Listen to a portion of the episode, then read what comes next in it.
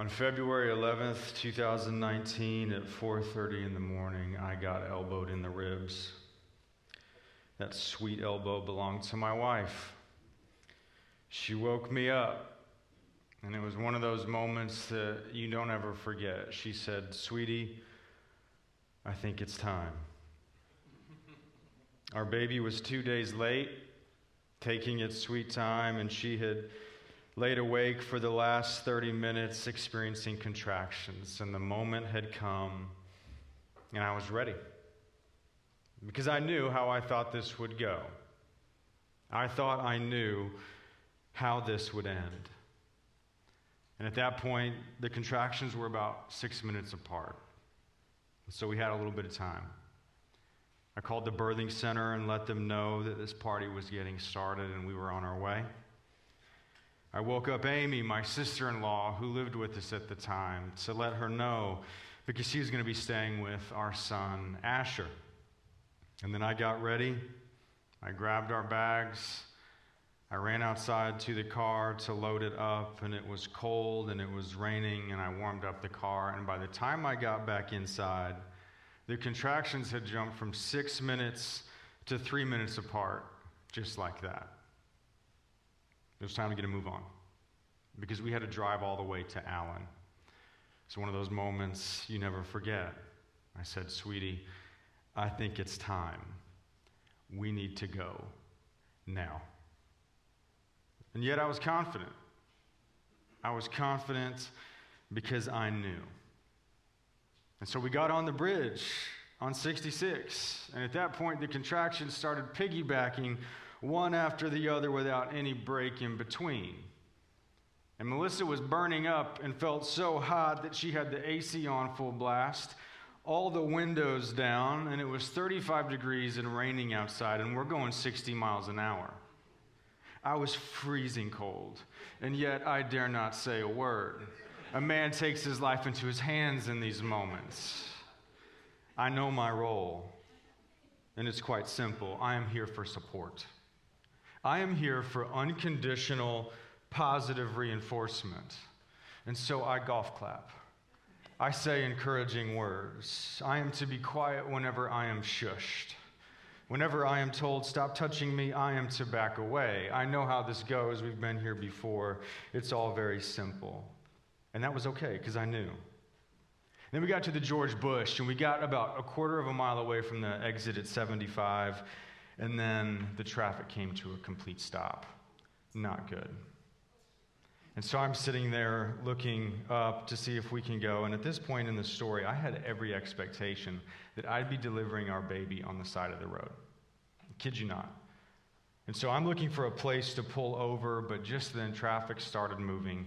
We got onto 75, and we finally made it to the birthing center. But of course, it was locked and nobody was there because the midwife also got stuck in traffic too. And at this point, the contractions were about a minute apart. And the front porch in the freezing rain is a bad place for those contractions to happen. And I start feeling really helpless and really desperate for my wife. And then the midwife finally got there. She let us in, and before we could even make it to the hospital bed, she looked at us and she said, This baby is coming right now. You can either try to make it to the bed or you can have the baby right here on the floor. Melissa said, I'm not moving.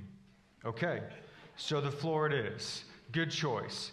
Golf clap. We got this. So I get down on the floor next to her, and before I have a chance to get situated, she grabs my forearm and dug her fingernails into my arm for that last contraction. She's screaming, I'm screaming. And then we hear the baby scream. And the midwife wrapped it up and she placed it on Melissa. And then she asked us that famous question Do you want to find out what it is? Now, what did I think I know? Well, I just knew it was a boy. It was never really a doubt in my mind. I had a great name picked out Jonathan Cash Pummel. I was excited about that name. Melissa did not share that excitement whatsoever. but that's okay because I knew that that was my baby boy laying there on Melissa. So she pulled the blanket off and held our baby up to us. And that thud you could hear was my jaw hitting the floor. And in the video, my first words were, Oh my God, it's a girl. Turns out, I knew absolutely nothing. And yet, sometimes realizing what you don't know is the most beautiful thing in the world. This passage this morning is about learning to live in light of what you don't know. This passage is about learning to live in light of what we don't know. Why? So that you might have hope, real hope. And some hope sounds really good these days. But first, we have to realize what we don't know. When the Bible talks about the condition of this world, the reality of the cosmos, it uses very vivid, visceral language. It says that all of creation is undergoing birth pains. It's violent, unpredictable, fingernails in the forearm kind of language. This world is deep in the throes of labor as it waits and longs for redemption. It waits for the one that can finally come and subdue it and bring peace, order, perfection, and bliss. Creation is like an anxious dog in the middle of a thunderstorm waiting for its master to come home. But the thing is, it's that this anxious dog is actually a planet that weighs 13 septillion pounds traveling at 67,000 miles an hour across a universe so vast it makes our planet seem non existent. It rages and toils with volcanoes, tsunami and earthquake, pandemic and plague, an Arctic blast that brings us to our knees. And yet, we think we're in the driver's seat. Perhaps that's why everywhere you look, there's a lot of discussion these days about what the world really needs. There's a lot of discussion about how to fix our problems. But the beginning of this passage is the invitation to come to terms with what we don't know. And the first thing is this is that the world's problems are bigger than we can imagine. And what the world really needs is bigger than we could ever comprehend. If it's lower taxes that you're after, well, then all of that's pretty straightforward and not the hardest thing in the world. But if it's cosmic redemption, well, that's a different category altogether. This passage is an invitation to realize that what the world really needs is this rider on a white horse. And anything that offers you solutions apart from this rider is simply offering you best laid plans. And those plans will come and those plans will go, all the while this world continues to wait for the rider on a white horse. This world, this universe is in the throes of birth pains, but so are you. We may not always be aware of it and mindful of it, but you too long for this rider on a white horse that will bring the redemption of all things. That's the desire that lies behind every time your breath is taken away by a beautiful sunset. That's the desire that lies behind that gnawing in your gut every time you think about your kids. That's that desire behind every time you think about lost loved ones and behind every hope for the future. It's that desire that's in every pleasure and every pain and every sigh at the end of a long day. Because you too, deep within you, are longing for the redemption that this rider and only this rider brings with him. And that rider says, Surely I am coming soon. And that sounds great. So, when can we expect him? Well, Jesus tells us about that very moment in our passage. He's telling us about the end of all things, when he will return.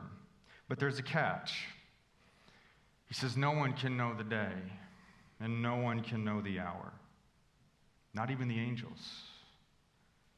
Not even he, Jesus, the Son of Man, knew that. He will return, but when, no one can know. That piece of information is the best kept secret of all time. Only the Father in heaven knows that. So then we really have to ask the question why would Jesus even tell us that in the first place? Why would he tell us this? What are we supposed to do with that? Well, divine mysteries aside, Jesus makes it quite simple for us. He tells us this so that we will stay awake and not fall asleep. Why? Because redemption and judgment are real things. They lie at the corridor at the end of history. Things by which our lives will be boiled down to those two very simple realities of redemption and judgment. Jesus says in verse 42 Therefore, stay awake, for you do not know on what day your Lord is coming. Verse 44 Therefore, you also must be ready, for the Son of Man is coming at an hour you do not expect. Jesus tells us about his coming, and even though when that will happen is unknown to us, he wants us to live with the assurance that he is coming. He's coming soon. And because of that, he says, Do not fall asleep. So, what does he mean by that? What does it look like to fall asleep? Well, he helps us understand in verse 37. He says, For as were the days of Noah, so will be the coming of the Son of Man. For as in those days before the flood, they were eating and drinking, marrying and giving in marriage, until the day when Noah entered the ark. Now, what's he saying? He's saying they ignored Noah all the way up to the final hour. Noah had come to them and said, I don't know when, but the heavens will open up, and you need an ark. You need an ark because God has provided a way for you, and you can rest assured that He is coming. But they ignored Him. They ignored Him to the very end, all the way up to the day that Noah and his family entered the ark. How did they ignore Him? Well, He says they were eating and drinking and marrying. What's He mean? Well, Jesus isn't saying that if you take his second coming seriously, then you'll stop eating and drinking and marrying. He's describing what it looks like to fall asleep. They're eating and drinking and marrying as though they knew the future, as if they knew what lied ahead, as if nothing was coming for them.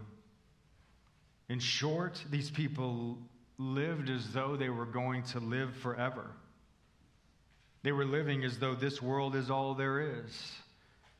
They ignored God's grace. They ignored his warnings to look up and be prepared and realize that judgment and redemption are real things. Instead, they just carried on with life as normal, as though this life, this world, is all that exists. And so they ignored Noah and they focused on their bellies and their own satisfaction. They ignored Noah and they focused on marrying off their kids and getting their family situated in society and well positioned for a future that would never come. They were people that only ever looked down at what was right in front of them. They never looked up. And finally, when they felt the rain come down and they did look up, it was too late. The wave was already rising over the horizon. We fall asleep when we do the same thing.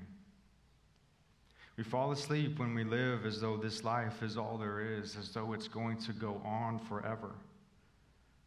We live as though we understand, or we fall asleep when we live as though we understand the world's problems. And we possess what is necessary to fix it. We focus on worldly affairs and we never factor in otherworldly affairs. We become fixated and absorbed by politics and current events, by family and career, or living the good life and getting all of it situated just how we want it so we can coast. And we fall asleep when our gaze only resolves on the things of this world. And what do we do? We only look down, we never look up. We treat earthly affairs as though they were eternal. And we can fall asleep to the deeper realities of our existence. And like I said earlier, laying hold of what Jesus is teaching us starts with recognizing that the problems of this world are bigger than we could ever know or imagine, yet alone solve. And when we underestimate the world's problems, then what happens is that we inevitably begin to place our hopes in the powers and the systems and the voices and the offerings of this world. We place our hope on those things to free us, to remake the world how we want it to be, to make it in our image. We believe that the world's problems can be solved by legislation or the right leaders where our lives can finally be at peace through job titles and remodels and the right tax bracket. And this world constantly pulls our gaze downward. And we fall asleep. We fall asleep when we place our hope in these earthly realities, earthly systems, earthly structures, and we radically underestimate and forget what's really needed. And so, how do we stay awake? How do we stay awake and stay ready? It's by learning to lose hope in those very things. And Jesus isn't saying we live a life that's disconnected and detached from the world. But where you place your hope should be. Where you place your hope should be disconnected and detached from the things of this world. Yes, politics is important to lay hold of the freedoms that we have been given, to take part in seeking justice, to protect life and liberty, but don't give it your hope. Because we know hearts cannot be litigated into this kingdom. Powers come, powers go, but it's the word of the Lord that remains forever. Yes, give yourself to your career. Work as unto the Lord. Enjoy the fruits of your labors, but don't give it your hope because we know eventually that one day we will all clock out one last time. And we all leave this world bankrupt. Jesus is teaching us how to stay awake by living in the here and now without giving our hope to anything in it. And what that means is it means that staying awake is learning to live with that deep longing within you. Jesus is teaching you how to be okay living in a world that's not okay. And learning to live with that longing for redemption that will never be fully realized in this life. It's learning to live with the disappointment and the discouragement and the frustration of the birth pains of this world and the longing for more that comes with it. Learning to live with that longing is important because it's only then that longing will lift your gaze. That longing will cause you to look up in hope. And it's that longing that will make you ready for a rider on a white horse. That's why the second coming, if you truly understand what it's for, what it's about, and why it's given to us, is that the second coming is for the tired and the weary.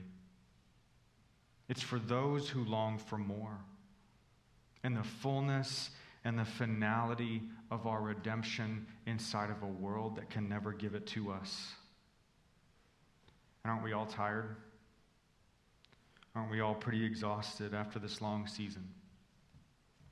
Tired of wishing things were different Tired as we struggle with the world deep in the throes of birth pains and we long for a world made right.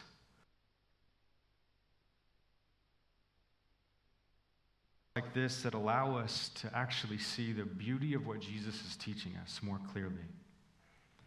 Because it's seasons like this that wake us up, that lifts our gaze beyond the horizons of this world, and we look forward in hope to the rider that says he is coming soon. But when is he coming? No one can know. And yet, doesn't part of that make us feel hopeless?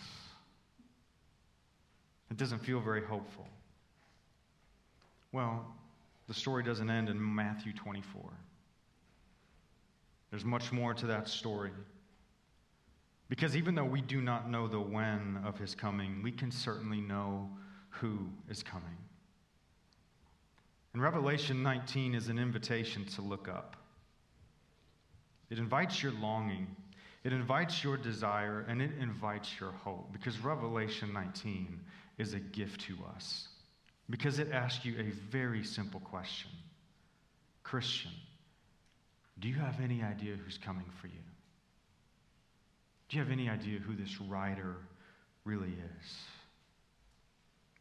I'm going to describe him to you from what Revelation 19 says. I'd even invite you to shut your eyes and allow your imagination to look up and see who it is that's coming for you. It says this rider on the white horse is called faithful and true. In righteousness, he judges and makes war. His eyes are like flaming fire, and on his head are many diadems. His robe is dipped in blood, and from his mouth comes a sword that will strike down the nations. He treads the winepress of the fury of the wrath of God Almighty, and his name is King of Kings and Lord of Lords, and the armies of heaven follow with him. That's quite the description. In fact, it's almost terrifying. To think otherwise is to not have read it at all. In fact, the very beginning of the book of Revelation says that when he comes, all the nations of the earth will mourn and wail at the sight of him. Because every eye will see power that this world has never known and never fathomed. But that description is not given to you so that you would be horrified. That description is given to you so that you might have hope. Because that's not just some poetic, fantastic language, it's describing reality. It's telling you who this rider is, what he does, and what he brings with him, so that you will know who it is that's coming for you. And so, what does all that even mean? Well, are you tired of the disappointment and the discouragement of life? Are you tired of the exhaustion created by doubt and wondering if the promises of God are even true? Are you tired of that lingering question, God, are you there?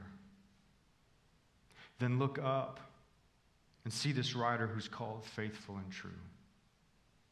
Because when he comes, he brings the realization with him that all the promises of God are as true as the air that you breathe. You can have hope because one day your doubts will give way to certainty. Your wondering will give way to reality, and you will know not in part, you will know in full. And you can have hope. Are you tired of feeling alone, unseen, unloved? Tired of suffering with a happy face and going through the motions like everything is okay, when in reality it is not okay at all? Do you grow weary of prayer and searching and waiting? Are you tired of feeling broken and feeling like you will never be put back together? Does redemption feel impossible?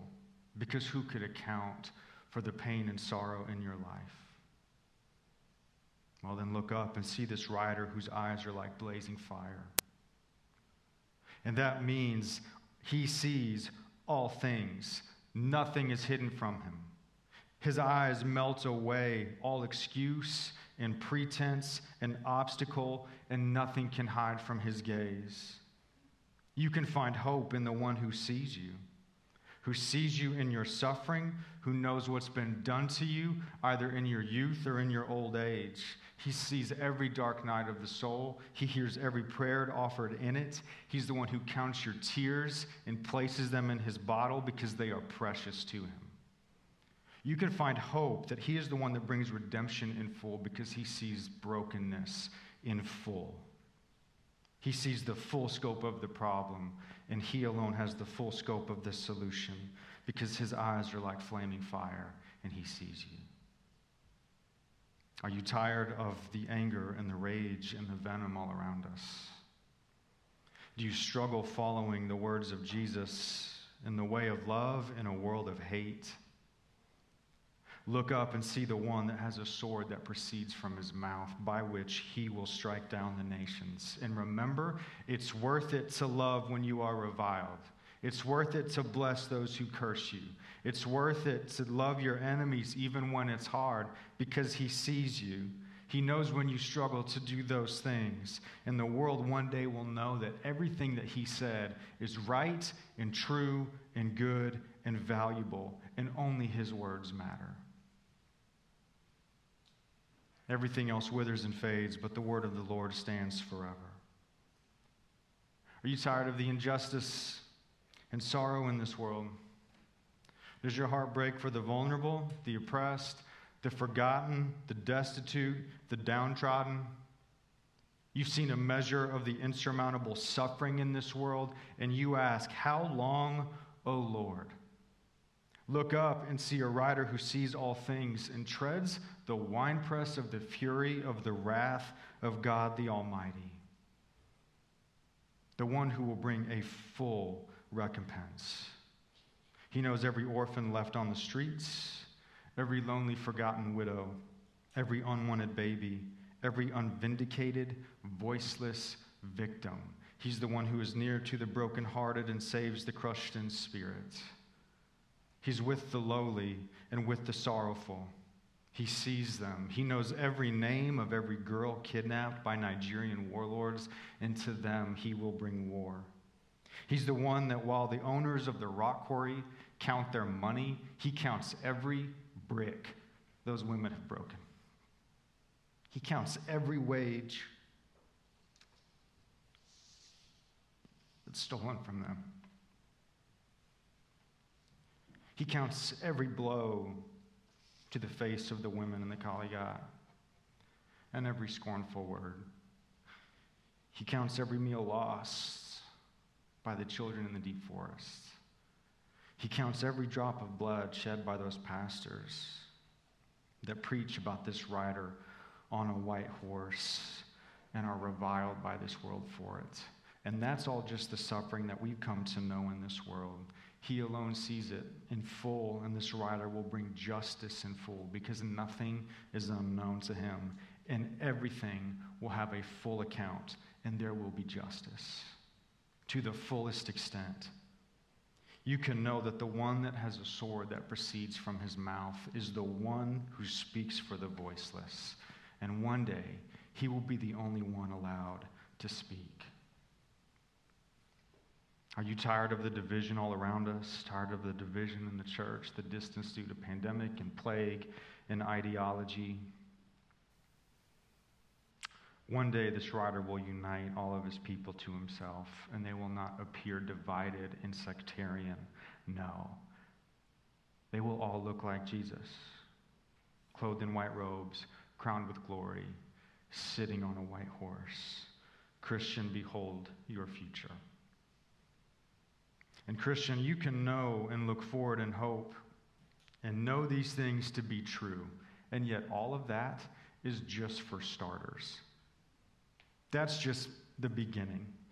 Because the best part of this passage is actually what you'll never come to know at all. You see it where it says that this rider has a name written that no one knows but himself. It's a reference to the fact that to know this rider in the fullness of his being and know what to call him is impossible. Because to know the fullness of his divinity means that you too must be divine. To know this rider is also to never know him. Because you will never reach the end of his being, his goodness, and his existence. And that's the best part of all. That's the best news in this passage. Because when this rider comes for you, it means that you will enter into a never ending cycle of thinking that you have come to the end of all of his love, his goodness, and his bliss, just to find out that you have only had the smallest drop of the endless ocean of his existence and his being and his fullness. Sometimes realizing what you don't know is the most beautiful thing in the world. And that's the one who's coming for you. The rider who says, Behold, I am coming soon. Long for me, wait for me, hope in me, and be ready. Stay awake. On that day that my daughter was born, Amy brought our son up to the birthing center. And she told us about something that had never happened before. Whenever she told Asher that it was time to get ready, to go and meet his new little sister, he did something that he'd never done. He wanted to pick out his clothes and comb his hair. I wasn't for sure that she brought the right little boy. I mean, cue the ZZ top and some sharp dressed man. Come on. He was, she said he was so concerned about being ready. He wanted to pick out his clothes and comb his hair. But the funny thing is, he was only three years old at the time and he couldn't actually do it himself. He couldn't get himself ready. His little Bubba arms and his little Bubba legs would always get tangled up in his clothes every time he tried. And he lacked the mobile dexterity to comb his own hair. All he had was his little desire to be ready. But he had to let Aunt Mimi do it for him. He had to let her make him ready. Who could possibly prepare themselves for the coming of this rider? No one can. But you can know that every time you look to him in your frustration, in your vexation, when you remember him in your longing and your desire for a world made right, then you can know in that moment that what's happening is that he's actually preparing you. He is readying you for his coming. And when he comes, he comes with a white robe and a crown of glory for you. And with him, he brings joy and peace and life that we will never come to fully know. And in light of all that, it's no wonder the Bible ends with the words that it does. And the very words that we will use to end this series Come, Lord Jesus. Let's pray.